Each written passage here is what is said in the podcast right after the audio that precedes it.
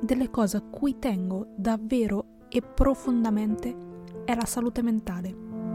Tra i segni a cui dovresti prestare attenzione, se li riconosci in te stesso o nelle persone che ti circondano, ci sono perdita di interesse per le piccole cose, mancanza di desiderio di socializzare, sensazione di esaurimento, dispersione emotiva e mentale. Un saluto a tutti i lettori. Io sono Irene Riderelli, scrittrice, blogger e lettrice appassionata e questo è Nei Libri. Gail Honeyman, autrice del libro Eleanor Oliphant sta benissimo, espone il delicato tema dell'ansia in modo davvero toccante. Eleanor, la protagonista del romanzo, è un personaggio che molto probabilmente riflette qualcuno che conosci nella vita reale. Eleanor è una donna normale con un lavoro ordinario, come molti di noi. Quindi, se siete disposti a incontrare un personaggio che vi stupirà, perché credetemi, alla fine lo farà, questo è il libro giusto. Quindi non perdiamo tempo e iniziamo. Eleanor Oliphant è una donna di 30 anni con un lavoro ordinario come impiegata di back office. Vive da sola, o meglio, vive con Polly, la sua pianta, l'unica che Eleanor pensa abbia bisogno di lei. Dall'età di 17 anni vive nello stesso appartamento fornitole dai servizi sociali. Eleanor è una persona molto modesta, che non si vizia mai, nemmeno una volta. Basti pensare che l'appartamento in cui vive è arredato con oggetti provenienti da un negozio di beneficenza. La sua routine è molto rigida e prevedibile. Ad esempio, si fa la pasta ogni giorno. E l'unica eccezione a questa routine è il venerdì sera, quando si concede di mangiare una pizza da Tesco e si scola due bottiglie di vodka, anche se queste cosiddette eccezioni fanno in realtà parte della sua routine. Durante i fine settimana Eleanor non pronuncia una sola parola e la situazione non migliora poi così tanto il lunedì, perché sebbene sul suo posto di lavoro non ha amici, ha comunque l'opportunità di interagire civilmente con i suoi colleghi. Oh, quasi dimenticavo! Ogni mercoledì sera riceve una telefonata dalla sua scorbutica mamma. E dopo ogni singola chiamata ribadisce a se stessa che sta assolutamente bene. Da una prospettiva esterna la sua solitudine è evidente, ma non per lei. Quello che lei considera la sua forza, ovvero la sua capacità di gestire la solitudine, in realtà è il grido di aiuto più forte. Ma un giorno tutto cambia quando mentre cerca di accendere il computer si accorge che non funziona, quindi deve chiamare il ragazzo dell'assistenza. Raymond, il ragazzo informatico, non è decisamente l'uomo che potrebbe essere all'altezza delle aspettative di sua madre. Quindi, anche se volesse, Eleanor non potrebbe mai uscire con lui. E a parte questo, ha già trovato l'uomo perfetto.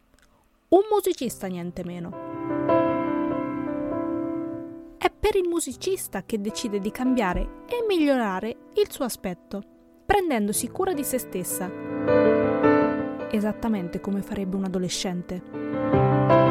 L'uomo che pensava l'avrebbe notata dopo il suo restyling non è altro che una cotta che ha sviluppato. Non hanno una vera relazione perché lui a malapena sa che lei esiste. In realtà la persona con cui sta creando una connessione significativa, sebbene non se ne renda conto, è Raymond. Gli eventi hanno preso una piega diversa quando entrambi hanno salvato la vita di un anziano signore caduto per strada. Dopo quel giorno iniziano a parlare di più e a conoscersi meglio e questo porta Eleanor in un mondo a lei sconosciuto. Per la prima volta in tutta la sua vita, Eleanor è visibile a qualcuno e in alcuni passaggi tosti del libro viene persino accudita. Raymond non entra nella sua vita con lo scopo di diventare il suo fidanzato o qualcosa del genere, ma quando ha la possibilità di toccare con mano, ma soprattutto di capire perché Eleanor è così com'è, cambia idea su di lei. Ora sa perché non ha un telefono cellulare o perché ha una cicatrice sul volto. Scopre anche perché sua madre è così scortese con lei. Fortunatamente Raymond è lì quando Eleanor è costretta a confrontarsi con alcuni aspetti del suo traumatico passato, poiché lei non è altro che il risultato della somma di eventi dolorosi e scioccanti accaduti quando era solo una bambina. Mentre leggevo questo libro, a un certo punto sono stata tentata di smettere di leggerlo, perché ho iniziato a notare che dei tratti particolari della personalità di Eleanor erano gli stessi che avevo io. E mi sono spaventata. Così ho messo giù il libro per qualche giorno e sono andata avanti con la mia vita.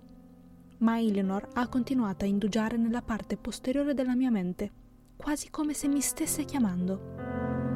Non riuscivo però ad accettare il fatto che mi stavo rivedendo in un personaggio con evidenti problemi. Ma è stato proprio in quell'istante che ho avuto un'illuminazione. Gail Honeyman ha scritto un libro su Eleanor, non su di me. E se ero stata in grado di notare, attraverso le azioni di Eleanor, che un po' le somiglio, allora avevo due certezze. La prima è che posso cambiare ciò che non mi piace di me stessa. E la seconda nonché la più importante, è che non sono sola, non sono l'unica a lottare contro ansia e problemi nella mia vita. Ci sono centinaia là fuori. Cosa sto dicendo? Ci sono migliaia di persone come Eleanor e me che hanno troppa paura di chiedere aiuto perché preferiscono affrontare tutti i loro problemi da soli per paura di essere rifiutati e derisi.